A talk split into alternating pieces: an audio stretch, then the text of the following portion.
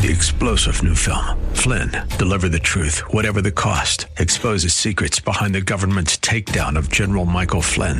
Flynn knew what the intel world had been up to. He ordered the first audit of the use of contractors. This set off alarm bells. He told the truth. He was the most dangerous person for Donald Trump to hire. They had to get rid of Flynn.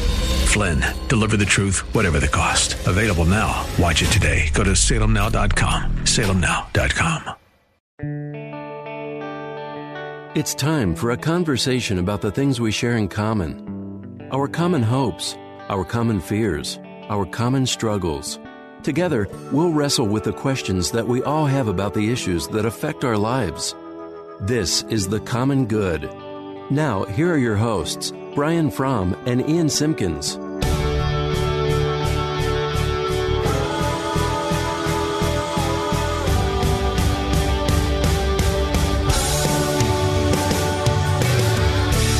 Hi, friends. Welcome to the Common Good. My name is Ian Simpkins, along with Brian Fromm. A show all about the stuff that we have in common common hopes, common dreams, common fears, but also the stuff that doesn't have easy answers all the time. Sometimes stuff is really black and white, but I feel like most of the time we live in this gray space where stuff doesn't have easy answers. It doesn't tie up with a nice bow. And I think we want to create a space where people who disagree with one another can actually engage in a dialogue. And there's a couple of different ways you can do that. You can find us on Facebook at the Common Good Radio Show. You can also go to 1160hope.com. All the previous shows are there. Uh, you can find us at any podcast platform you so choose. And the goal for us isn't just for us to be two talking heads, but to engage in a dialogue. What do you think? What are you wrestling with? What seems unclear or just outright wrong? And we want to we want to be a, a, a kind of space uh, hopefully to engage with these things rather than shy away from them. Right. And that's been kind of our hope and dream since the beginning. It's been good. Happy Friday, man. Yeah, thanks for uh, It's Friday. thanks for making it to the end of the week with me. How was the uh, How was Valentine's Day last night? I, I actually really love Valentine's Day. Yeah? I feel like it gets such a, a bum rap, but like uh, I I enjoy it, particularly having um, you know just brought home our second child and uh, just to be able to get out of the house and Yeah. uh, Katie's mom came and, and watched our kids, which was awesome. Um, just to be able to spend some time just just one on one. It was it was a blast. How Cool. about, how about Does you? Valentine's Day actually get a bad rap? Oh, I absolutely think it does. Particularly in the church. I think it's it's easy to kind of it's a pretty hallmark holiday and there's a lot of pressure. I feel like people are always talking about you Yeah. know, all the things that they need to do because it's Valentine's Day and I'm, you know, I am of the belief like man, love your spouse, love your significant other uh, every day. Every day.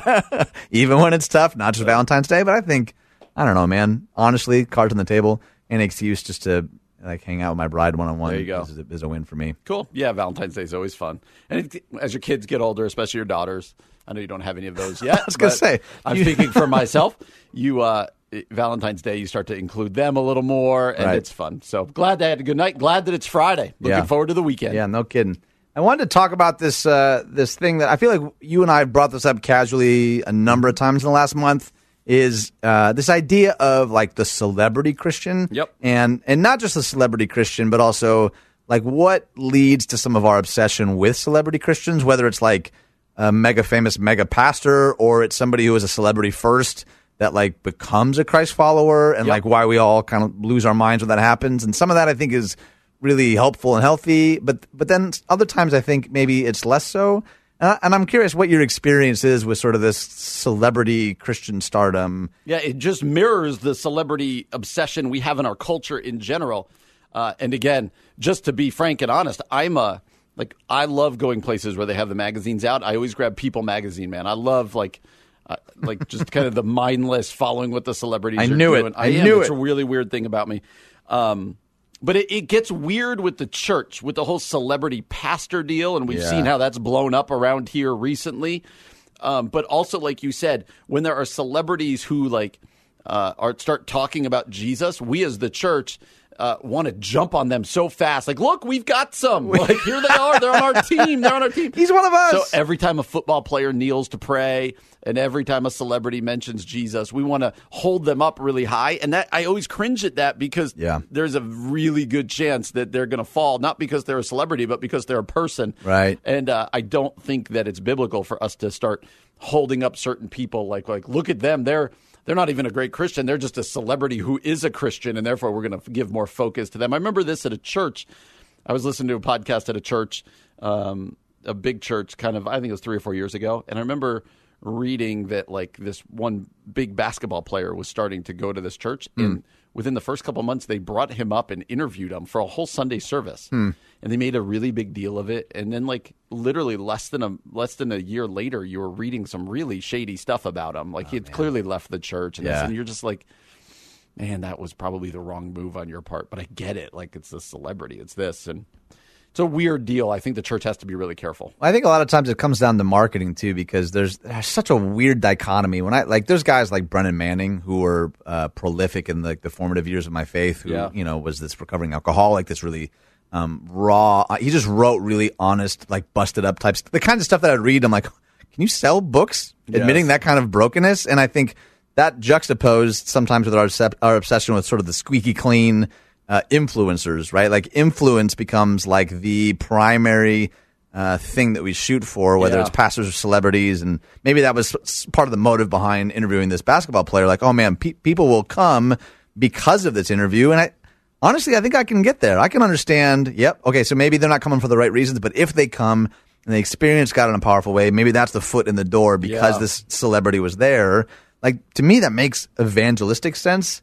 Part of the the struggle for me is how we perpetuate though that you you are of greater value if you're famous, if you have a platform, if people know your name, and if you don't, particularly for pa- I meet pastors all the time who grieve the fact that their church has never quote unquote reached this certain number. They don't they feel like mm-hmm. they've failed because they don't have enough Instagram followers. And I think, man, we've inverted in a really unhelpful way, an unhealthy way that subtly communicates to, to pastors and lay leaders that you're not you're not doing it right if you haven't achieved this like mega global success, which I'm not knocking. I'm, I think there have been plenty of global leaders who are bringing a lot of good to the world, Yeah. but they're also honest about their struggles. They're honest about their failures. And I think if, if we get that out of whack, man, that, that could do some real damage.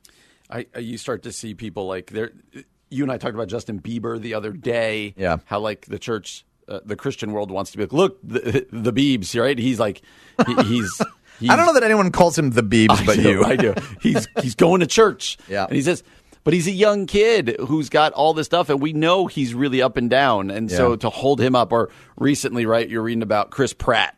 Um, seems to be uh, really out there with his faith right now, and praise God, that's awesome. If the Holy Spirit is doing a work in Chris Pratt's life, I think you and I are just feeling uncomfortable with like, you know, like holding these people up. Yep. And I don't know. I, it feels dangerous. Like if if my kids are more about Justin Bieber being a Christian than about Jesus, Right. You know, we're we're sending a mixed message that's dangerous. But if Bieber gets them interested in Jesus, is it worth Yes. it? Is it is does the do the means justify the ends? That okay, but this is maybe like when I was a youth pastor, I would regularly hold events. I was like, uh, we'll pay for your pizza. And kids that didn't have any interest in church or Jesus would come for the free pizza, and some of them encountered Jesus in the process.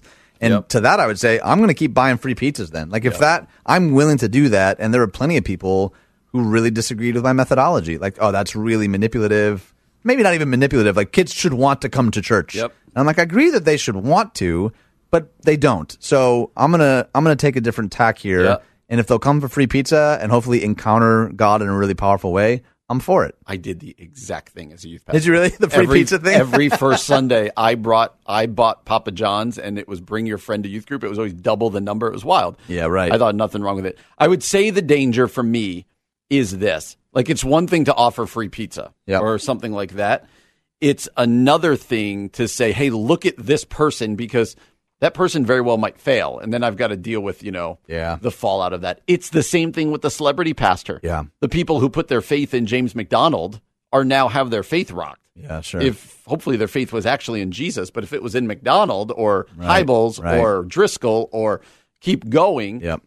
You got to deal with that fallout when that fallen person doesn't doesn't do so well. Well, and the elephant in the room too is that influence is like a modern word for power, and I think we always need to be careful about how attracted our heart is to power. That if somebody in power is on quote unquote my team or they're a part of our tribe, what is Yes. it in my heart that really, really celebrates that? That might be a true, like, honest to God conversion situation, but Yes. we need to be. I need to be careful about why am I so drawn to having rubbing shoulders with the right people or having the right people in our tribe and, and, and keeping at the forefront. The goal isn't to collect more and more celebrities for our team. Right. The goal is Christ likeness, to Right. become more and more like Jesus. Amen. And that's really, really difficult to do when we're obsessed with the polish and the platform. I think in a lot of ways, those are kind of like oil and water. Yes. Well, coming up next, I want to talk about some surprising facts about pastors. You and I are both pastors, and in a lot of ways, um, we get a chance here to to share some things maybe that you didn't know about the the pastoral ministry, some of the stuff that weighs on our hearts. And so we're gonna get we're gonna get a little real here and share some of the stuff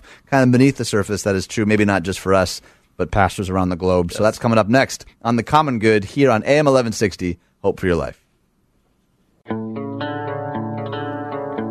Welcome back to the Common Good, friends. My name is Ian Simpkins, along with Brian Fromm. The Common Good is a show about not only what do we have in common, but also about living in common space, the mundane, ordinary. That's just sort of true for all of us, humans, whether you're a person of faith or not.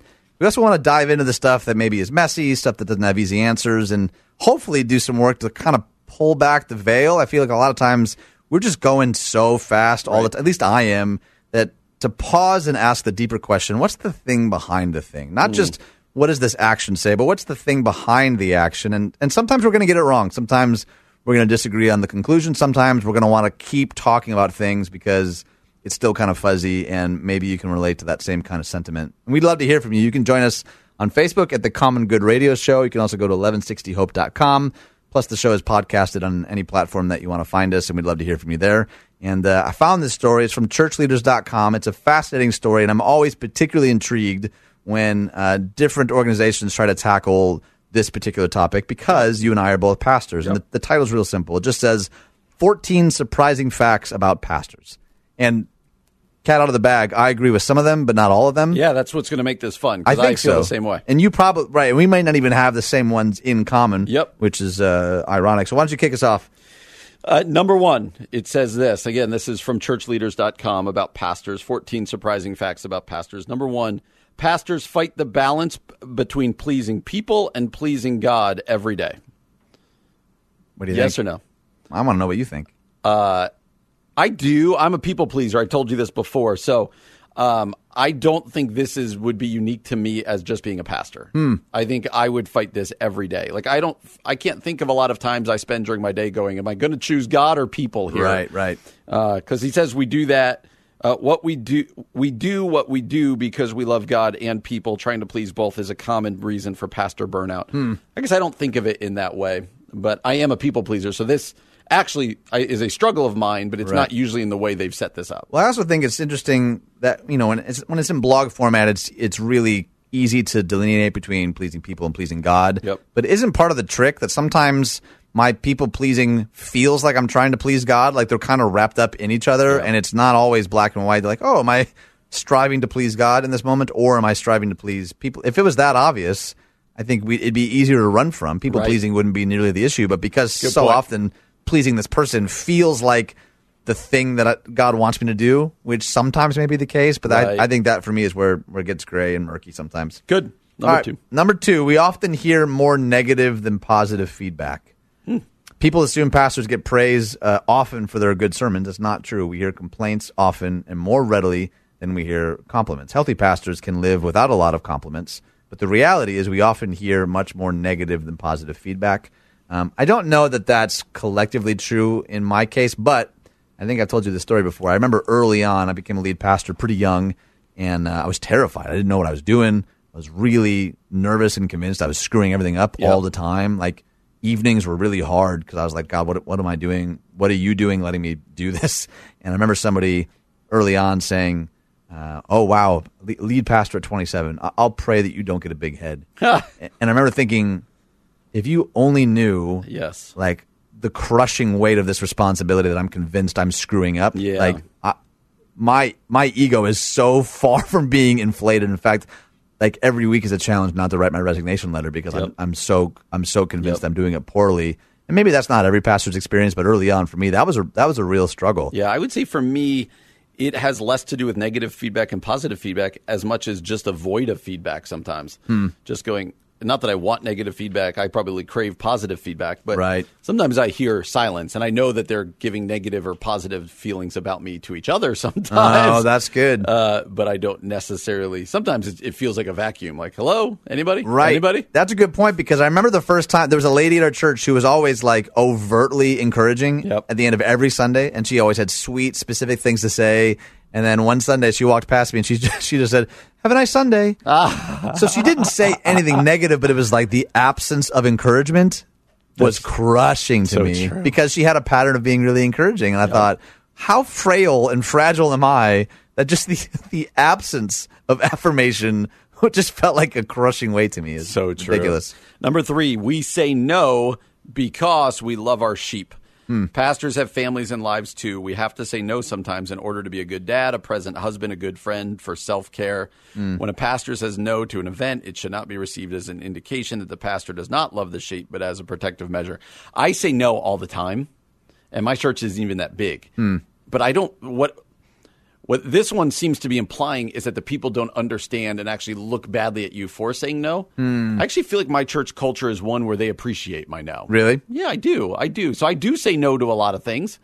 Um, but I don't. I've never really felt like the hmm, you're the pastor. You should really Right. Maybe they do feel that way, and I just don't perceive it. But I've I feel like I say no, and it's it's it's received okay. And props to you for cultivating that culture, though. I think that's hard, that's hard to do because you know I, I think if if work is the only thing you do, you're not going to be you're not a full person, Yeah. right? If that's all, and the same goes for ministry. And I think to recognize that me me having and holding hard to a Sabbath rhythm Yeah. is not just for me and my family. I actually will be a better pastor and leader when when I can actually make and hold those commitments. I think True. that's really important. True. N- number four, uh, our families feel the weight of our calling more than they will ever tell you.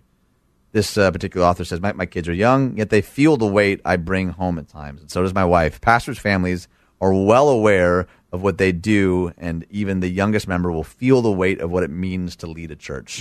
I think that that is, I mean, my oldest is only 15 months, but that's convicting because, Yeah. you know, so often uh, I think the families are forgotten in the weight of what the pastor or the pastoral team wears, just in what they know. You know, sometimes you and I both had days where somebody is just having like a catastrophically r- rough week, and you're bearing some of that Yes. just by being a friend. You know, and that it's pretty inescapable that we would bring that home sometimes. Yeah, when I read this one, I I certainly my kids are older than yours, obviously, fifteen, and then I've got a fifth grader and a fourth grader, and uh, I don't.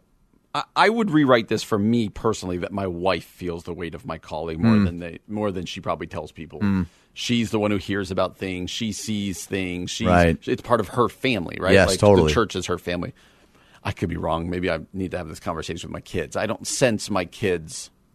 I don't sense that from them. My wife certainly. Yeah, certainly. yeah, same here for sure. Number five, eating well, not good at it. Exercising well, not good at it. Sleeping well, eh, sometimes, is hard work for us. Uh, pastors are often selfless to a fault. We'll more quickly go serve someone than work out, sleep, or prioritize. I don't know. This is one I didn't agree with. I don't think I eat well or exercise well because that's more who I am. Yeah, I don't think it. For me, at least, it's not. A, it's not because of selflessness. It's not at all. because of a lack of commitment. I And, think. and lack of, yes. I think we're going to move past this one. I, I don't feel this well. I think we're feeling convicted by this one. Is what I- it feels I like. do. I sleep well too. I don't. Well, and part of me not sleeping well is probably because we have a newborn at home. Not part of it. But yeah, yeah that's, def- that's definitely true. Well, it does later say it, it may sound nice for a pastor to be selfless and to think of others first. There's a balance to be practiced, or Yeah. it would uh, not be good for the pastor or the person being served. That is that is tough to strike, but a a lot of that has to do with temperament. Absolutely. Uh, number six here. Many many of us are professional extroverts. Pastors have to do a lot of deep thinking and study. We're used to being alone and actually uh, love it. I don't know if you do or not, uh, but we enjoy our time with people too. We're often professional extroverts, relating to crowds uh, and leading people out of a secondary set of gifts, which I can absolutely That's you. relate. I can totally relate to this one. I'm kind of on the cusp though of extrovert introvert, and I can I can definitely be on and love it. But uh, I mean, a lot of times at the end of a Sunday, I'm like I'm like physically and emotionally just sort of tired, and I love it. I still I mean, it still fires me up, but it, it certainly is. You know, like true extroverts are just re-energized by it, and sometimes I'm realizing, man, I'm, my cup's kind of being poured out a little bit here. Yeah, and I I am less extroverted than I used to be. Really? I get older, I'm I'm more introverted, but Uh, I get this one. I don't think it's me, but I get the professional extroversion. Like we have to be on at times. I get that. Totally. Coming up next, we're going to finish this list from churchleaders.com 14 surprising facts about pastors. That's coming up next on The Common Good on AM 1160. Hope for your life.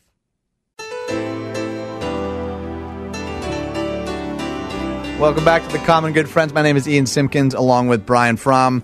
The Common Good a show about diving into what we have in common, but also the stuff that doesn't have easy answers, and hopefully, at the end of the day, bringing some good to the world.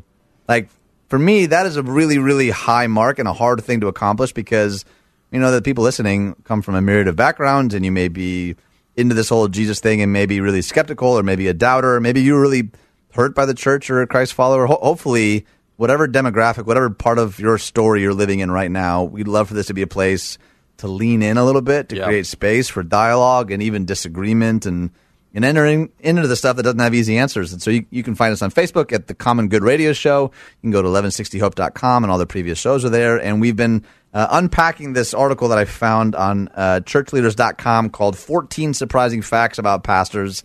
And just to reiterate, Brian and I don't uh, necessarily agree with all of these, but I think it's helpful insight because a lot of times pastors are sort of these like untouchable figures Yeah. for better or for worse, usually for worse. Yep. And I think oftentimes people have um, very little idea about what it's like to be in a pastor's head. Yeah. And and a lot of times uh, that's a terrifying place at times. It's a dangerous place to go. But a lot of times pastors, I, I think, don't know how to really be honest about some of these things. And so hopefully this has been a little insightful and Yep. maybe convicting.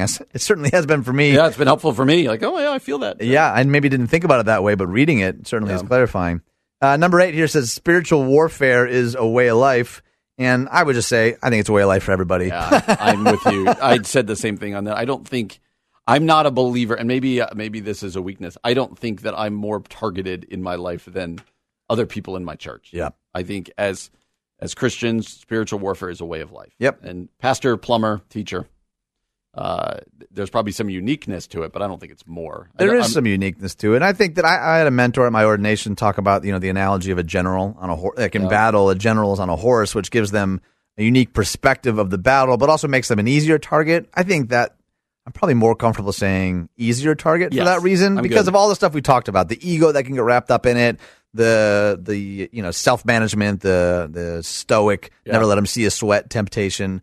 Like that, I think those are all inroads for this kind of spiritual attack. But I think I think everybody's attacked like that. Yep. Number nine, we're always fighting our own sin too. Pastors are far from perfect. Uh, we have our own sins that we are always fighting. Be patient with us.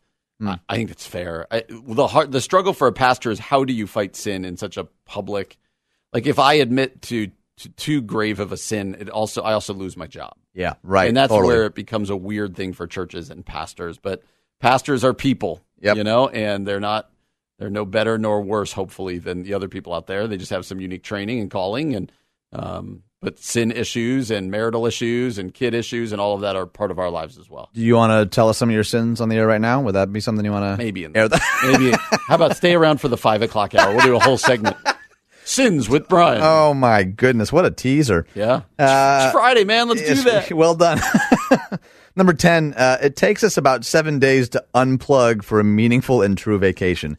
Again, I think that's true for everybody. I guess so. I just know this is one of the best things that, that I've taught. Kelly Brady has been in here before. Yeah, right. He kind of a mentor of mine. I worked under him for many years before starting Four Corners. Uh, and one of the best things he ever told me early on on was if you can do it, take a two week vacation. It will take you a week to start vacationing. That's so wise. And it might be true for other people too. I've only ever been a pastor. And now, at least once a year, I try to get a two week vacation. And it is so true. Uh, my guess is this is true for everybody.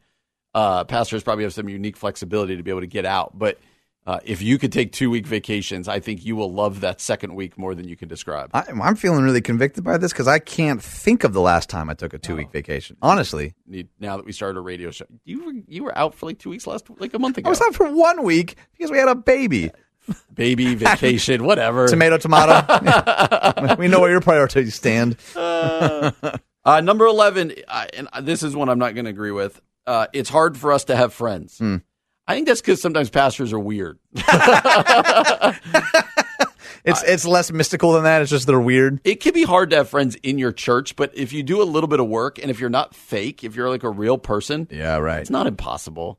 And in fact, I think it, it only helps your pastorate to have friends within your church. I'm not one of those believers of like people will tell you you can't have friends in your church. I got an argument with some pastors about this once, and I said, if I can't be friends with people in my church, obviously it can be complicated, but if I can't be friends with people in my church, then I don't want to pastor that church. Well, that's not what this is saying. It's saying it's hard to do that, which I think there's some truth to that for all the reasons that you've listed. Like sometimes there's these really antiquated ideas that like, well, if I'm in leadership, then I can't like really let my weaknesses be known. And that's part of what having friends is, is letting people into like the innermost parts of your fears and hopes and dreams. And I definitely felt the weight of that. Like, ah, how honest can I be if you're Yeah. but the operative word that you used is work. It's work regardless. Yep. And I think pastors, I've heard so many pastors just excuse not having friends because, like, ah, it's extra hard for us, right? And I'm like, even if it is, do the hard work of Yeah. having real friends. Like, you need it. Your marriage needs it. Your church needs it. Like, And I would say it's only hard with it. It's only complicated and hard within your church. yeah. Yeah. The people true. in my neighborhood or at my kids' school and stuff, they really don't care that I'm a pastor. They're not like, well, you're a pastor. I don't want to be your friend. right. That's true. They true. might be like, you're strange. We don't want to be your friend. But but we'd be strange even if we weren't that's pastors. what I mean. That's, I mean, it's more a reflection of me than my job. that's true. Number 12. This is one we all love to hear from our crazy uncles and stuff, right? Yeah. We work more than one day a week. It's true. People joke with me almost weekly that I only work one day a week. What's the big deal? I know they're joking, but it's obviously not true. Hmm. Uh, I think this goes without saying. Like, does anyone really believe that we work one day a week? I don't think so. I think it's just a joke. I, I do get some honest inquiries like, what do you Yeah. actually do? Like, Yep. what does a Tuesday look like? Which is a fair question. It's a pretty strange job. Yep. And no two weeks are ever the same, at least for me. There's always kind of ebbs and flows, but I go to Starbucks and then I get tired of there and I go to Panera. of course and you then do. I go back to. Starbucks. You're such a suburban pastor. Number 13, one of our greatest joys is when our sheep get it. Okay, let me first say, um, I'm going to start a campaign to stop calling our churches sheep. like, I don't, I, I was literally when I read this, I was going to be like, "Do you hate when people call our church?" I really do, man. I can't. I can't. I can't. I find it pretty belittling. let's both try to get up this Sunday and be like, Nope. "Hello, my sheep." nope, nope. Be looking for a new job, but I do think though there's some truth to that though. The like, yes. the aha moment. Like I, I remember a couple weeks ago, a woman came up to me with tears in her eyes, and she's like, "I've never heard grace describe the way that you describe like it." It and it was like you could tell that she wasn't putting on airs. It was like that changes everything, and I was like, "This is what I do. What I do. This is it." Like that for that that moment was so. Hmm. Not just affirming, but like life giving that we get to be a part of those stories when people have these light bulb moments and then we get to walk with them as they learn that even more. I feel so grateful that we get to be a part of that with people. That's Yeah. that's a gift, I think. Yeah. Last one, number 14. We all wish we could wear robes. No, I'm just kidding. that is not it. Number 14. We are rewarded by being invited into a full spectrum of life's big moments. I think this is, for me, this is totally true. Yeah, same. Uh, you know, to have the, the to have uh, the invitation into whether it be hard moments like death or sickness, or be welcomed into the truly celebratory moments like Totally. weddings. Uh, I think is one of the great joys and one of the great privileges of being a pastor, and quite frankly, it's why a lot of us do it. It's not for the week in, week out Sunday grind as much as we love that. It's for those moments where you could really be with someone. I think is totally the highlight of being a pastor for It's me. and it's really humbling. Like I've been able to witness stuff and walk alongside people in the midst of things that even as it's happening in my head, I'm thinking, what is the universe that I would be invited into this right now? Like that. Like please hear that. And I, my guess is that whoever your pastor is, they feel the same way. That when when we're invited into those moments, it, it is so life giving. Not because it like affirms us and like our need to be here, but because we get invited into the humanity of of what we're what we're hoping to do anyway. Like that, we we didn't get into this, you know, to get a stage or a platform or a Right. book, but to like do life with people. And I think that's that's really really important to remember. Absolutely. We're kind of piggybacking off of that. Coming up next, I want to talk about this idea of passion versus calling and why I think that passion and calling are actually not the same thing, even though we very often use those words interchangeably. Yes. That's coming up on The Common Good right here on AM 1160. Hope for your life. Welcome back to The Common Good. My name is Ian Simpkins along with Brian Fromm. A show hopefully about the stuff that we share in common, but also kind of the common, ordinary space. Most of life isn't really lived on mountaintops and valleys, although that's part of it. Absolutely. But the truth is that there's this middle space that I think if we're not if we're not careful, we can just sort of go on autopilot and, and life is happening to us. And there's stuff that I think is worth engaging in, but it requires us to kind of take a deep dive beneath the noise, and that's that's hard to do. So, kind of our goal is to create a space kind of take a deep dive under the noise to, to really unpack what's really going on. And sometimes we'll disagree. Sometimes, oftentimes, we won't have conclusions, but we would love to engage with you as well. You can find us on Facebook at the Common Good Radio Show. You can also go to 1160hope.com, and all the previous shows are there. You can find us podcasted on whatever platform you like. And uh, we just talked at length, Brian, about these 14 things um, that are probably true of your pastor, but you maybe didn't know or he or she hasn't actually told you. And it's sort of this peek behind the curtain of the insanity of pastoral ministry. Right, right. Which is, tr- there is a, a healthy dose of craziness, I There think, is. in, in doing that. But one of the things that I think you and I both have heard a lot in ministry school, probably in church context, is this idea of calling. Yes. And, and maybe even anointing. Do you guys use language like that at your church? I would say we use calling. calling more Yep, often. Yep. yep. Do you, do you feel like the word calling means today what it meant a thousand years ago or a hundred years Mm-hmm. ago, and how much is that has shifted, and like in what ways is that word helpful, and in what ways maybe have we have we misunderstood the idea of calling? That's a great question. I think uh, I would guess years ago, uh, or I just know now, what calling means for me is that um, think of the word passion, right? Okay. Passion is like I'm so excited about this all the time. Here I go. I've got to do this. Calling for me connotates kind of a like I know God has called me into the ministry. Yeah. And I'm going to faithfully keep doing it in the good times and the bad. Yep. It's kind of like that long obedience in the same direction. Right. Um, I don't think that necessarily God calls us into specific roles. Like, Hmm. um, I don't. I think, um, like, I don't think I was specifically called to four corners and I can never leave. Right, And that if I right, right, do right. it, I'm turning my back on my calling. Okay. I think it's more a calling into ministry, but quite frankly, I do struggle with it because I think we're all called into ministry. So, Hmm. um, curious what you think about that. Are we, as pastors, specifically called in ways that other people aren't? Huh. Uh, or, yeah, what are your thoughts on that?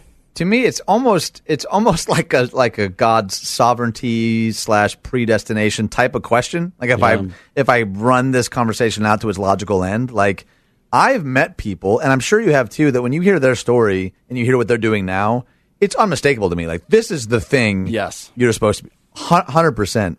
Um, however, I don't know that I have total confidence in saying if you weren't doing this thing, you'd be in disobedience. Right. Because like if you run that out, sometimes I think you live. It's easy to live in sort of a plan A, plan B version of God. That if like if I go to the wrong college, it means I'm going to get the wrong degree and I'm going to marry the wrong person and have the wrong job and live in the wrong house and I'm you know like I'm just doomed for the You rest can of my never life. turn that around. You can never turn that around. That's a really flat, one dimensional version of God, and I think his interaction with us. I also think you can be passionate in the wrong direction, right? Yeah. Like passion and discernment, I think need to go hand in hand. And I think when it comes to calling, to me, Scripture is clear about we are called, all of us, in certain areas, um, and the specifics of how that is lived out. I think we're given some freedom in that. Yes. I think God is saying, okay, m- make sure these are in order, um, because any kind of calling won't disregard, it won't disagree with loving your neighbor. It, it won't disagree with like Jesus being Lord over everything. It won't disagree with living a life of generosity and forgiveness. And so if you find yourself in a place where like, oh, I think God's calling me to this and it disagrees with the character of Jesus or what we see or best interpret in scripture, that's probably a good first caution. Yeah. But I don't know, man. I, I, I sometimes I really do believe that there are there have been specific calls in people's lives in unique specific ways, at least for a specific time, Yep. And maybe not for the rest of our lives in that one environment. But I think that there is some specificity sometimes. I do. My worry when we're like, oh, pastors are called to their specific things and all this stuff, is it is it either lets everybody else off the hook or it it diminishes what other people are doing. oh, that's right? good. Or it makes the pastor untouchable. Like, oh, I can't say anything about them because they're called, Exactly. they're anointed. When, I read scripture, what I see is that everybody's called. Hmm. That that if you tomorrow quit your job at the Yellow Box and you decided to be, you know, um, a full time Uber driver, that'd be an awesome job for you. That'd be great. to be a terrible Uber driver. You're still called to love your neighbor and love God with everything you have, and to Yeah. go and make disciples. You haven't been.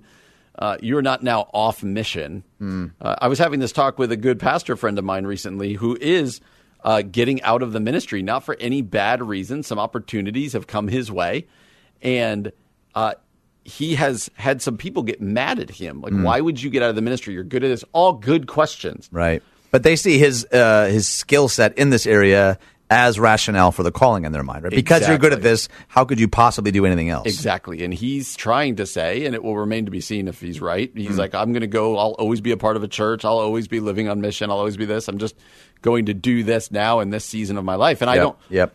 when I talk to him, I don't sense that he's turned his back on his calling. Hmm. Um, but I do think, see, I'm going to speak out of both sides of my mouth now because when I think of calling, I think of ordination time, like when we went through our ordination, you know, where, where people that I were close to were able to say, I see God's calling in your life Yeah, to go right. into ministry. Right. And that, um, th- those words of affirmation by those people at that time years ago still sustains me now in some darker times or Mm. Yes. sometimes where I'm like, I want to quit. No, wait. Those people I really respect prayerfully said, no, I believe God wants to. So I, I'm speaking out of both sides of my Right, mouth here because uh, I do think that there, it could be argued at least that there is a set apartness. Um, yeah, I'm talking in circles here, man, because I'm struggling. I am struggling with because I don't think I just am trying to protect us from saying Brian and Ian as pastors are called to something, right. But the teachers in my congregation and the moms, the stay-at-home moms and the plumbers and stuff Yes. are not called to something. They are. They they are on mission. 100%. They are called as well. And I think there's free. I, I really think there's freedom there. If you're an image bearer of God, which here's here's the kicker, we all are. Yep. You all have a sacred call on your life to live as Jesus lives in and through us, and that could look a number of different ways. That could look like running a business. That could look like serving in a construction team. That could look a number of different ways. And I think it's probably maybe the most common question I get actually as a pastor is how do I discern that then? How do, how do I mm. discern God's will? I hear that all the time. I've wrestled with that myself. We're both kind of wrestling with that. I think one of the wisest things that I ever heard was was talking about discerning God's will uh, in stages, discerning His will, His timing, and His ways. It's not just about this like big ethereal "What's your will, God?" but the timing also. Yeah, God may be calling you for this specific role, but not yet. And then to also run that through the filter of His ways, like the thing that He's calling you to do or leading you toward, will never contradict like what we see in the person of Jesus. And so to keep all three of those, discern his will, his timing, and his ways, is always best done in the context of community. Yes. You you touched on it. Yes. These people that spoke life into you, even and especially when you doubted it, Mm-hmm. has been such a source of like encouragement to you. We need that. You don't just discern in a vacuum or in a mountaintop. You ask the people that you know are walking faithfully with God. Yes. What do you see in me? Good and bad. Like where where can I be where, where where can I be better aligned with what God is doing and to let people and to actually listen to him, like to Yes. actually let people do that is easier said than done, but I think really important. Yeah, and let me throw one more nugget in here, just because I've heard people do this. God doesn't call you to sinful things. Yeah. So be careful when you say God's called me to do X, Y, and Z if it's not biblical. That's right. Well, either way, I think the whole point of this discussion is that God has and is calling you. Yes. Lean in, listen to his voice, and allow a community of people to speak life and truth into you. Well, this has been The Common Good right here on AM 1160. Hope for your life.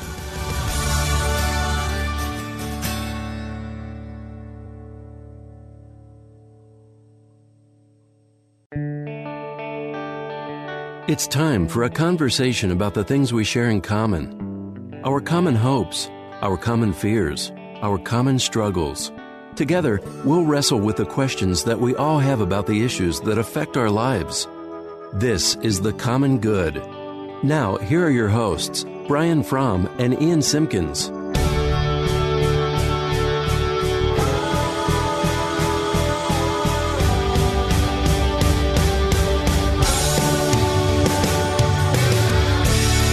Welcome back to the Common Good on AM 1160. Hope for your life. My name is Brian Fromm, joined again by Ian Simpkins. Uh, you can follow us at Facebook at The Common Good Radio Show. That's The Common Good Radio Show, or online at 1160hope.com or wherever it is that you get your podcasts. If you do subscribe to the podcast, would be great if you gave us nice, nice reviews, lots of stars, all sorts of stuff. Lots of there's stars. Tell me about the star system. No, we did this yesterday. we did this yesterday. Uh, so, Ian, every now and then you're just reminded that there are people in our culture who are really smart.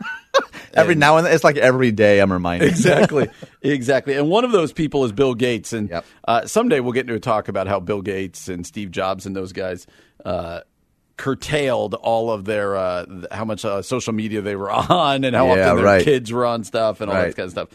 Uh, but Business Insider ran a fascinating article that, you know, sometimes on this show we just like to do things that are fun and Yeah. make us go kind of wow.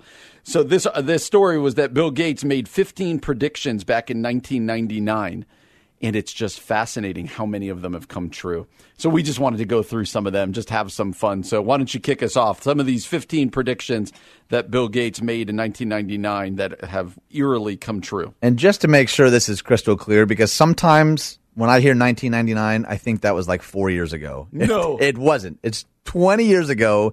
Bill Gates made these predictions. They're verified. He wrote them down. It's recorded somewhere. This first one, uh, he said, automated price comparison services will be developed, allowing people to see prices across multiple websites, making it effortless to find the cheapest product for all industries. I don't even need to list how many examples of that exist in the world. Like, it's amazing to me. 99 we hardly even knew what the internet was. Yes. His capacity to look out 20 years Yes. to make a prediction like that is mind boggling. Crazy. Number two just says mobile devices. He predicted people will carry around small devices that allow them to constantly stay in touch and do electronic business from wherever they are. Gosh. Ding, ding, ding, ding, ding. Un- unbelievable. you got that one. Go ahead, number three. Number three prediction people will pay their bills, take care of their finances, and communicate with their doctors over the internet. Done. Unbelievable. Keep going. Let's keep going. Number four, uh, personal assistants.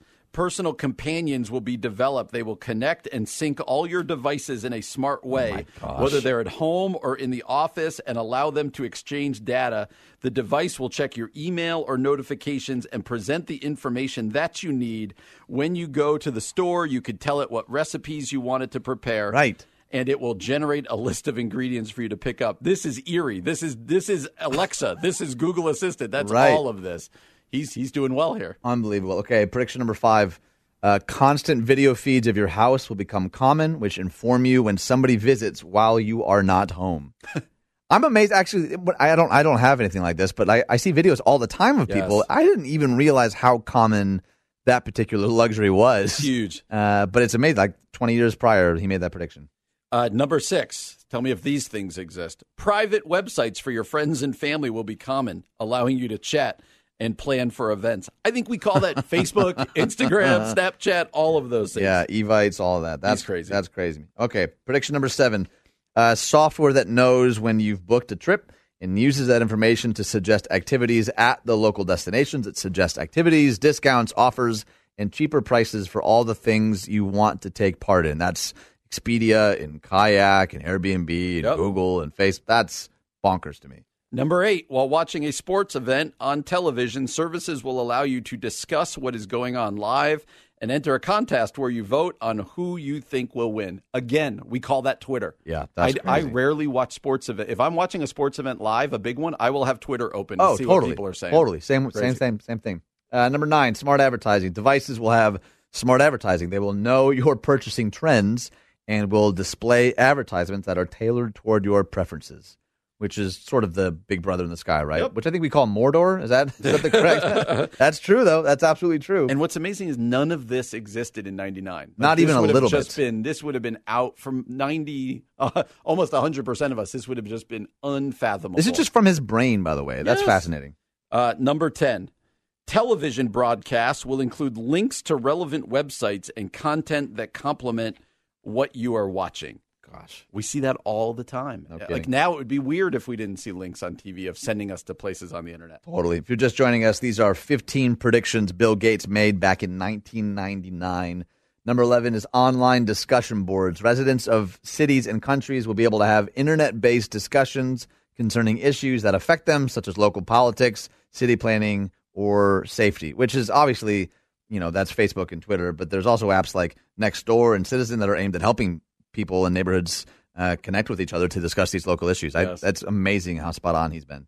All right, this one's going to blow you away. Yeah. because this is like, it's like he time traveled from our time now. Maybe he did. Number two, there you go. There's a there's a segment. Time travel, yes or no?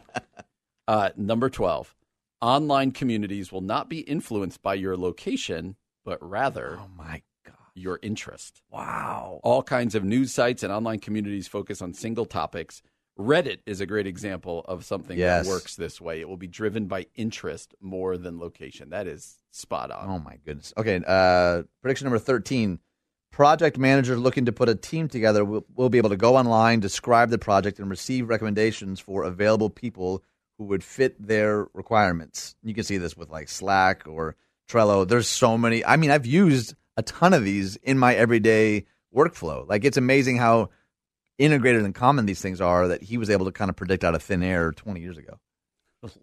Last one. This is crazy. Uh, online recruiting. People looking for work will be able to find employment opportunities online by declaring their interest, their needs, and their specialized skills. That's almost the only way people find jobs now. Yeah, yeah, no kidding. Crazy. And man, I read these and I am just like a blown away by by his ability here, but also remembering that there are people, there are visionaries in this world uh, who see things out there that, that the rest of us don't see and just become our reality when these visionaries then act upon it. Okay. Well, there's one more here. There's uh, Oh, I miss number, one? number- yeah, there's number 15. Uh, he, he can predict the future. I can't even count. Touche. Don't be too hard on yourself. See, companies will be able to bid on jobs, whether they're looking for a construction project or a movie production or an advertising campaign. This will be efficient for both big companies that want to outsource the work they don't usually face, businesses looking for new clients, and corporations that don't have a go to provider for said service. This is websites like Upwork and Fiverr. Like his ability not only to make predictions about the existence of technology, but the ways that people will need to use them. Uh, to me, and maybe this is a whole other conversation. Like, who are the people in the church world that are thinking like this? That aren't just trying to like maintain status quo, but thinking 5, 10, 15 years down the road. Like, what are the ways that we need to be nimble as a community, as a ministry, to be able to actually better care for the people in our communities? That that to me would be a fascinating conversation. Because I totally struggle with this. I see tomorrow and what needs to be done. Yeah, now. right, right. But these visionaries who say, no, this is where the world is going or could go, even if everyone else thinks it's crazy. Yes. uh, is simply unbelievable. Sometimes we just like to do fun stuff that kind of blows our mind, and Yep. that was one of us, one of them. Bill Gates on his 15 predictions way back in 1999. Well, coming up next, we're going to talk about science and how some ideas are more contagious than others. What is it that makes ideas contagious more so than others? That's the common good on AM 1160. Hope for your life. Welcome back to the Common Good on AM 1160. Hope for your life. My name is Brian Fromm, and we are. Uh, I'm joined again by Ian Simpkins. We're excited to be together today uh, on this Friday afternoon. It's almost the weekend, my friend. It's true. It's coming. you just said that as a state effect. Uh, it is almost the weekend. Weekends mean so little to me. True. now. I mean, I, I- except for the fact that we work on weekends. Valid point. You preaching this Sunday? I'm not. Oh, you're getting a couple weeks since you had the baby. Are you? Uh, are you preaching? I'm Sunday? up. I'm up. Explore God, uh, week six. It is. Is the Bible reliable? Oh yeah, right. So I'm thinking I'm going to get up and be like, no. I'm just kidding. Gosh. No, I'm so come to Yellow one. Box this Sunday because Brian will be preaching heresy. I'm I'm enjoying that one. So uh, looking forward to it. If you don't have a church, uh, I'd ex- I'd encourage you to look up one of the churches doing the Explore God series and uh, and show up to one of them. Whether you know Ian's church, the Yellow Box is doing it. My church, Four Corners Community Church, and Darien is doing it. Churches all across the Chicagoland. So we'd encourage you to do it. So Ian, there was a really interesting study that you came across uh, that talks about ideas, and it was uh, it comes with a really fascinating premise, and you could give the background here in a second, but it essentially uh, hypothesizes this uh, that ideas that are contagious or that spread and get a lot of traction, it's more important where they came from than even what it says. Talk to us a little bit about that. Yeah, the, the quote that kind of summarizes the whole thing for me says uh, this implies that where an idea is born shapes how far it spreads, holding the quality of the idea constant. So essentially, um, much like uh, diseases and viruses, you know, they're measuring uh, epidemics in that sense. They were curious to discover, to find out um, why some ideas catch on and some don't. And that you know this could be Yeah. measured in a number of different fields, whether it's fashion or music or things as silly as internet memes. Why, why does some go viral and some don't? And the whole study is talking about uh, really the proximity and or the prestige of its origin determines how far it goes. And so there's all sorts of interesting implications, particularly in the sciences. Yes. Because they go on to say um, that's a miss for us because so often we're only paying attention to the Ivy League, and there's all sorts of what they call kind of quote middle of the pack universities Yes. that are making all sorts of incredible, groundbreaking observations and breakthroughs that no one's finding out about, no one's studying, no one's responding to, simply because the origin of these findings isn't like impressive enough. And I just find I'm not that surprised by it. But in, in other fields, you know, fields outside of ministry, I'm surprised to see it so prevalent. Like I think that's a really interesting discussion. Yeah, and I, I would guess that it's prevalent all over the place. You know, in the business world, it probably depends uh, where it comes from. In politics, you think even sports. I love sports.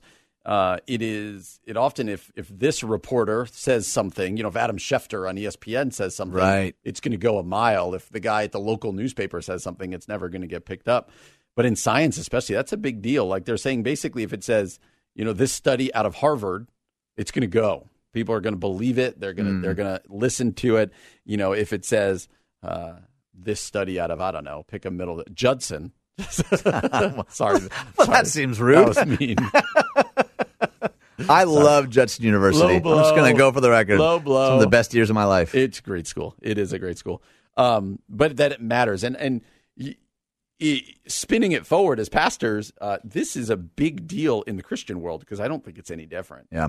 uh, if a thought or a uh, an idea comes from uh, this pastor with the big church and the big Twitter following, uh, it means a lot more Yeah. than you know pastor at the the hundred person church out in the country who can't be heard, even though they might have greater wisdom than the big church. And and it like how it's a loss for the science community, it's a loss for the Christian world. I just don't know what you do about it. Yeah, I I think too. A caveat is is it's not necessarily either or. Like Yeah. I've had the the benefit of being mentored both by m- massive church pastors and Yep. small church pastors, and and and I think received equal like wisdom and insight. I think sometimes there is something to be said about the credibility of someone who has you know been at the helm of something for a long time or helped develop or implement something new. But it it does strike me as weird though that by and large we tend to we tend to root for the underdog, but we don't necessarily want to listen to them. Mm, that's like good. a lot of movies and entertainment, you know, I think of like Rudy. Like, ah, yeah, we're all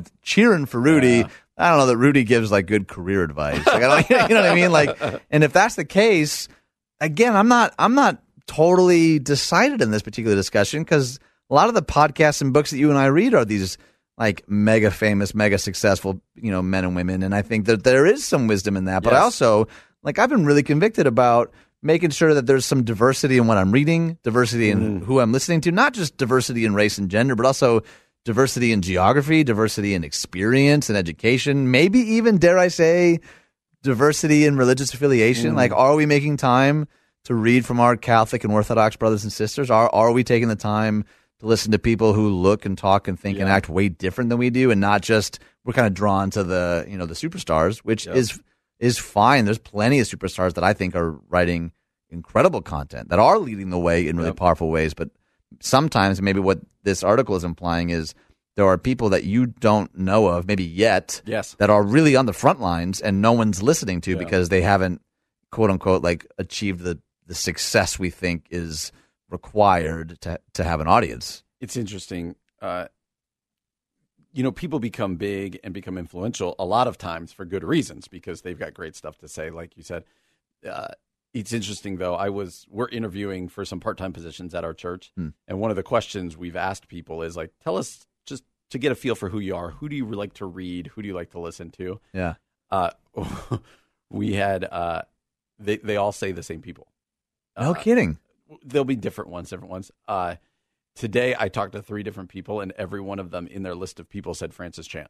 Okay. I like Francis Chan. Right, I, right. he deserves to be listened to. But it was Francis Chan has not cornered the market on, you know, uh, worthiness of being listened to. It was just very interesting. There was a very small cross section of people, and you're like, man, what it could take some work, but what would it look like if we tried, like you said, to stretch our minds and look for people outside of the ones that everybody's listening to? Well, can I can I put you on the spot then? I'm Yeah. wondering, as the one who's doing the hiring, would you be more inclined to hire somebody who referenced an author that either a you're not familiar with, or b you did some research, you're like, ah, they're theologically a little wonky, but at least this person is thinking outside the box. Like as someone who's doing the hiring on that side of the table, Yep. would you be more inclined to hire that person or the person that like lists the three kind of safest names that you could think of. Probably the safest names. Yeah, I right. at least know what they're going to be. Right, right. Maybe I'd be fine if I didn't know who the person was and I'd go research. Oh, who are they talking about?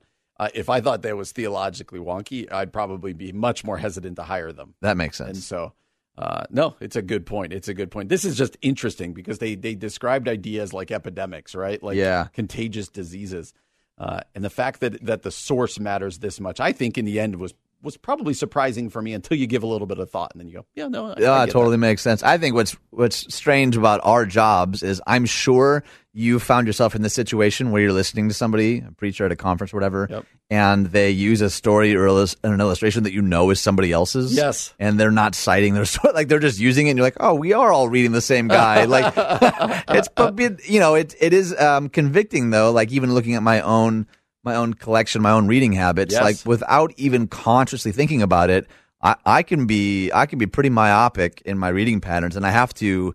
And maybe maybe that's the encouragement. Like I think so. proactively, consciously decide. Even just ask people around you who look and talk and act and think differently than you. Hey, what's a book that meant a lot to you? I'd like to read that, not just for my own cognitive growth, but that's also, I think, a, a really helpful way to help build bridges with our neighbors and the people Yes. maybe outside, you know, quote unquote, our tribes. I think that's a really helpful exercise. Yeah. Easier said than done, though. There's you're right. There's just so many opportunities out there: podcasts, books, blogs, whatever. Yep. But it takes work. Yeah, totally. It takes work, so I could just go back to the ones I've always listened to.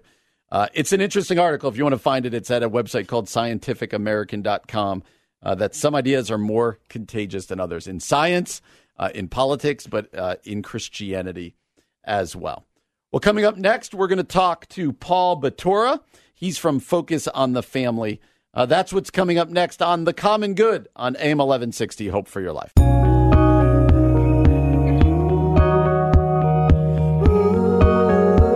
Welcome back to The Common Good on AM 1160. Hope for your life. My name is Brian Fromm, uh, joined again by Ian Simpkins.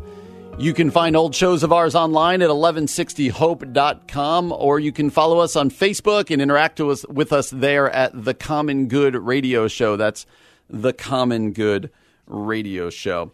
Well, Ian, each week, every Friday, you and I have a great opportunity to talk to people over at Focus and on the Family. Focus on the Family is a great partner of ours here at AM 1160. In fact, uh, Focus on the Family with Jim Daly can be heard every weekday from 1130 to noon on AM 1160 right here on this station. And this week we are joined, our guest today is Paul Batura. He is the Vice President of Communications for Focus on the Family. And in his role, Paul is responsible for media relations, internal communications, guest relations, and community relations to the ministry's Colorado Springs neighbors. So, Paul, thank you so much for joining us today. It's great to be with you. Thank you. Thank you. Um, Paul, recently uh, we've all been following the news out of New York and out of Virginia about the abortion laws, and and Ian and I have talked a lot about it on this show. Um, just uh, it feels a very pol- increasingly polarized in our country, and focus on the family is kind of stepping into the middle of that uh, to try to raise up awareness and also ask uh, pro-life Americans to do a few things. So right off the bat here, could you talk to us about the three things Focus on the Family is asking all pro-life Americans to do? You bet, and uh, I appreciate you uh, raising this issue because it's it's really gotten a lot of people fired up. We've heard from a lot of them, and they're eager for some to do something. Yeah. Right. And so the three things we're asking people to do. The first is to sign our what we're calling the Declaration for Life, which is a, a manifesto of sorts. It sort of just lays out uh, the pro-life position, and I think a very passionate, very articulate way. And you can just add your name to the roll. Let let your name be counted and your voice be heard. You can go to focusonthefamily.com forward slash pro-life, and then just sign that uh, manifesto, that declaration, and then we're going to deliver that to the White House, and we're going to deliver that to the Congress. And uh, we're excited. We're getting tens of thousands of people signing up for it, and it's uh, it's going real well. So that's number one. The second thing, we've had an ongoing campaign that we call Option Ultrasound, and that's uh, a campaign to put ultrasound machines in uh, high uh, abortion risk areas. And the statistics show that when women see a sonogram of their baby, they're more likely to carry that baby to term. And so uh, you can actually contribute to that program if you want. It's sixty dollars. Uh, what we say will statistically will help save one life. So Planned Parenthood charges $600 to abort a baby, and through the option ultrasound program, you can save a life for for 60. Wow. And then and then lastly, uh, we're really excited about this. We're planning this big event in New York City. We're calling it Alive from New York, and it's scheduled uh, for Saturday, May 4th. We're going to do a live ultrasound in Times Square. We're going to broadcast it up on the jumbotron, and uh, it's going to be a, a celebration of life, kind of a party atmosphere where we're trying to say, look, look and see. Um, I think a lot of Americans certainly a lot of people probably in New York have not seen what a 4D ultrasound looks like. Mm. And and these are the children that New York uh, uh, has said you can uh, terminate right up to the moment of birth. And there they're going to be in full and living color almost right up on the big screen. Wow. Wow.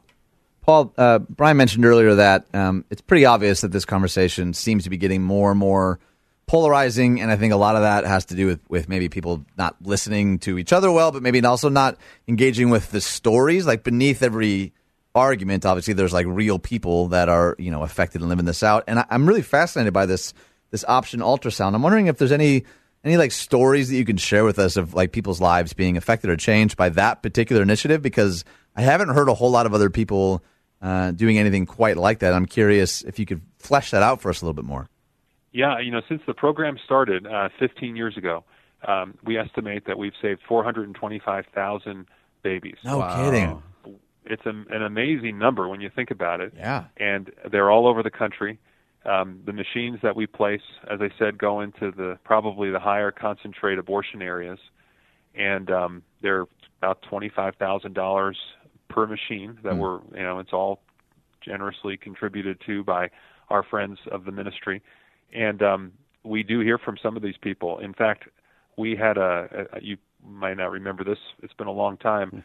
Five year, five or so, almost nine years ago now. Boy, time flies. We did a Super Bowl commercial, hmm. and we were, you know, celebrating life. It was with Tim Tebow, and and there was a woman who watched that commercial, and she was about to abort her baby that week, and she saw the ad, and she saw Tim Tebow, and it forced her to change her mind, and uh, Wow. Little Avita we, is the baby who's now, uh, believe it or not, approaching her 10th birthday. Wow. Wow. And uh, we get stories like that all the time from people who whose lives have been changed and whose mothers and fathers have been touched by the by the image uh, of the ultrasound uh, picture.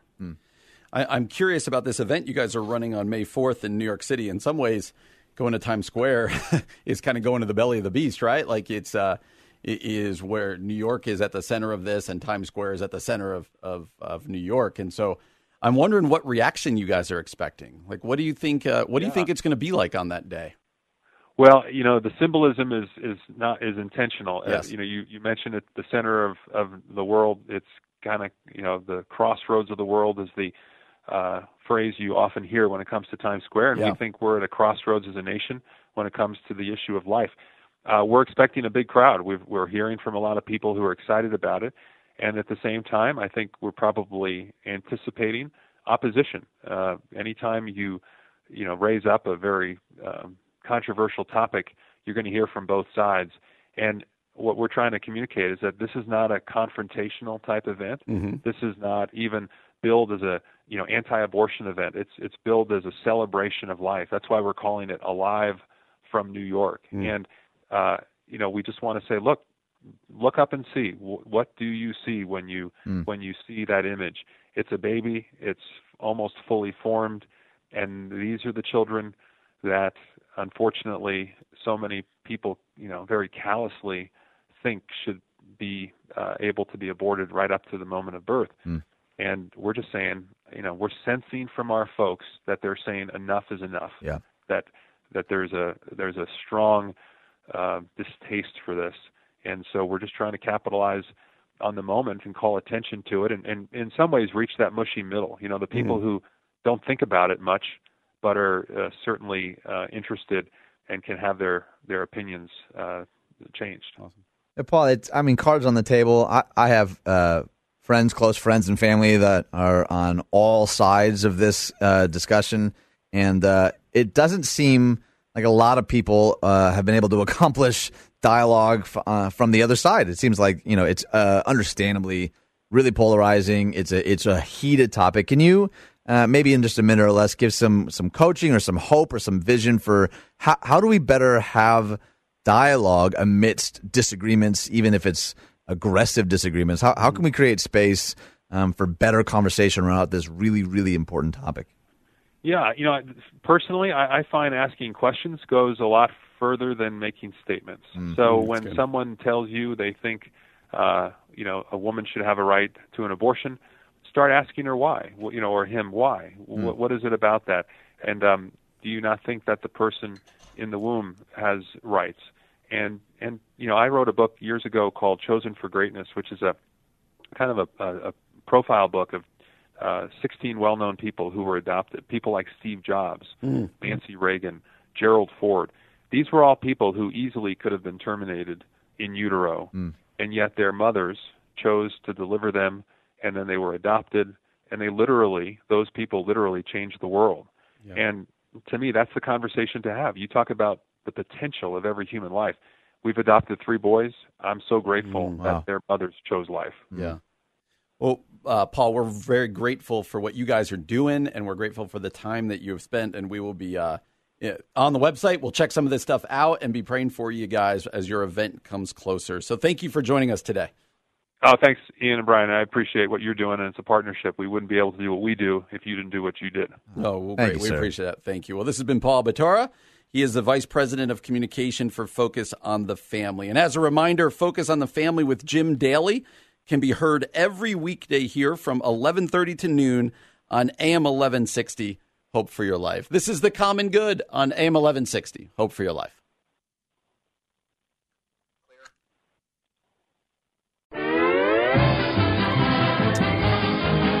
Welcome back to the Common Good on AM 1160 Hope for Your Life. My name is Brian Fromm and joined by Ian Simpkins. Not only are we closing the show, we're closing the week, man. Yes, we made it. I'm, I'm as surprised as you are. You just have this wide eyed look like, I don't know, it's the weekend. All I'm going to do is sleep less. So here we go. oh, we're going to do. Uh, if you've been uh, part of our show at all, you know that we like to end every show with just some uh, craziness we have found on the internet. Just some uh, interwebs, insanity, just crazy stories. You could send us some if you come across some uh, at Facebook at The Common Good Radio Show. That's The Common Good Radio Show. I'm going to go first and talk to you out of New York because as a as somebody who has kids who are in elementary school, I am all for this one. Oh, gosh. Gym teacher fired for playing Fortnite with his students. Why? Why are you so fired up Says, about this? Game over. The Brooklyn gym teacher with a case of Fortnite fever recruited teammates for the wildly popular game in his own classroom until the Department of Education found out and fired him. Uh, here's why because Fortnite is the bane of our existence. I've So- never played it, seen it. I've I barely am familiar I with am. I am. So the thing I maybe the thing I love most about my son is that he doesn't play Fortnite. But I know enough of the elementary school, particularly boys, who are obsessed with this game, obsessed with it. And I was coaching baseball. I coached my son's baseball team. So Yeah. if you know Fortnite, like that dance, the floss comes Yeah. from Fortnite and some other dances. And uh, I had to institute a rule on my baseball team during practice that if I saw anyone dancing. Uh, from Fortnite, that they, or if they used the word Fortnite, they had to run. Oh my word! Because at the first practice, I looked into the outfield, and the three outfielders were all doing the floss separately. They weren't looking at each other. they were all doing it. And at that moment, I said, anyone who says the word Fortnite on this baseball team has to run. I didn't realize that was such a trigger for you. It is. And my son doesn't even play. Oh, man. Like, oh, I'm like the old guy. Like, all you kids just want to play Fortnite. say, I can't promise I won't use So- this information against you in the future. Fire all the teachers who are into Fortnite. I'm Oh, good with it. word. So- All right. Here's another one out of New York. Uh, retiring baby boomers not passing on key details of the job. This one's kind of fascinating, maybe even for another future conversation. It says every year, uh, 4 million people retire from their jobs. Many are baby boomers leaving their job without passing on key details of the work. A lot of them have had 30, 40 years experience on the job. And there was a survey that said uh, 1,500 baby boomers were asked if they shared their knowledge of the job with their employees before they retired. And more than 20% said they did not. That's awesome. I'm not quite sure what the motivation is there, but uh, spite. I think the motivation You think so? spite. It is, uh, yes. maybe is- spite coupled with apathy. Like I don't, I'm done here. I don't, I don't, know. care. Feels like an act of kindness to be like, hey, I want you to succeed at this That's job. true. That's a good point, Pastor Brian. Thank you. Maryland, from Maryland. This is a nice one. Heartwarmer.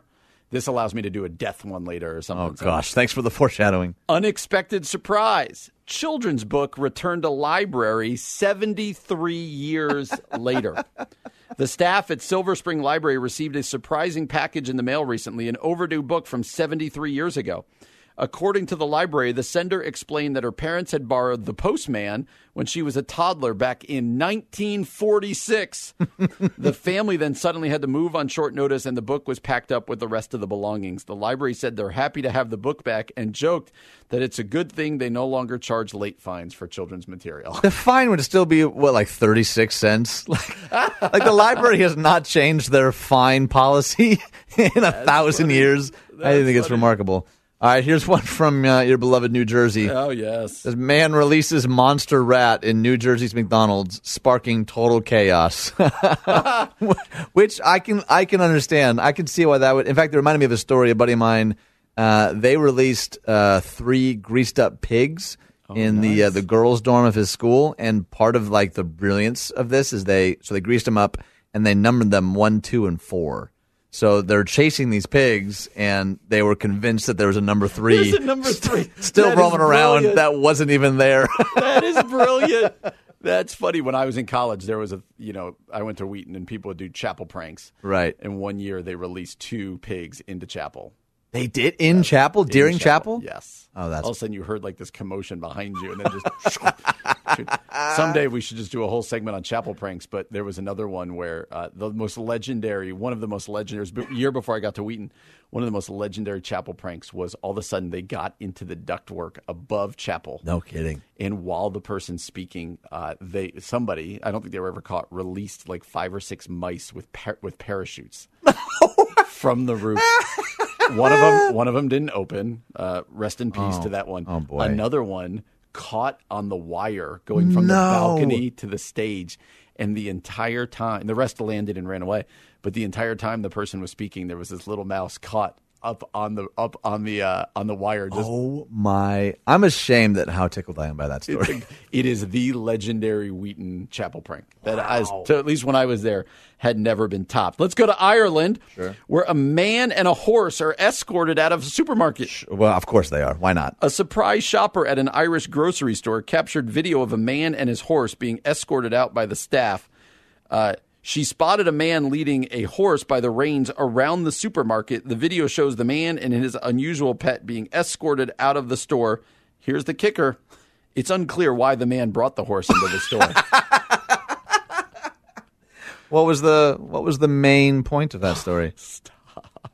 Yay or nay? Was that a good idea? Probably had a long face. You're After- good. I don't going. know. I'm, s- I'm I just gonna can't. I can't. go. no, Go. don't let me go. That's so Go. unwise. Go. Okay, with here's here's one from Florida. I feel like it, it, it wouldn't be interweb insanity without one from Florida. It says act of kindness backfires when man pretending to panhandle for change carjacks victim. Uh, Hillsborough County deputies arrested a convicted criminal Tuesday for stealing a woman's car after pretending to panhandle for change. So he was asking for, you know, just 50 cents or whatever outside of a Dollar General. And the woman reached into her purse to give him some money. Like this woman had compassion on this guy, was reaching out to help him, and while she was looking in her purse, he stole her car. Like, doesn't that just like at some like systemic human level make you sad? Like, oh, there goes all my hope in humanity. It does, but can I just ask a question that's probably going to anger you? Oh boy. If you got a panhandle, why are you standing outside the Dollar General? I don't understand. Everything's a dollar. Everything's cheap. No one's going in there with any Yeah, money. but if you have zero money, it doesn't matter what store you're in front of. I'm a bad person. Speaking of being a bad person, Oh boy. here we go. Arizona.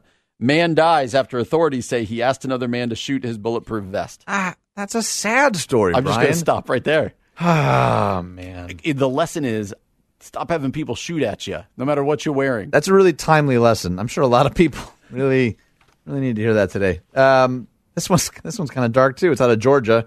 Uh, son sets mother's home ablaze, allegedly over Cheez-Its. A man had to rescue his mother from the second floor during a fire at DeKalb County home that allegedly began over a box of Cheez-Its, which, depending on which flavor of Cheez-Its, maybe that's a little understandable. I, I'm, I'm pro Cheez-It. pro. We're getting into all the controversial topics on this show. As is not pro, su- pro or against Cheez It, Brian. As is not surprising, alcohol was also involved in that story. Yeah, that makes sense. Last one, let's end happy. North Carolina nonprofit rescues baby calf from family's bathroom.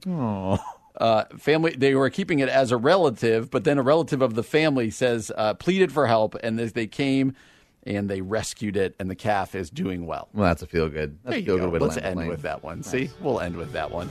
Well, thank you for joining the Common Good on AM 1160. Hope for your life. My name is Brian Fromm, joined as always by Ian Simpkins. Have a great weekend, everybody. We'll talk to you next week.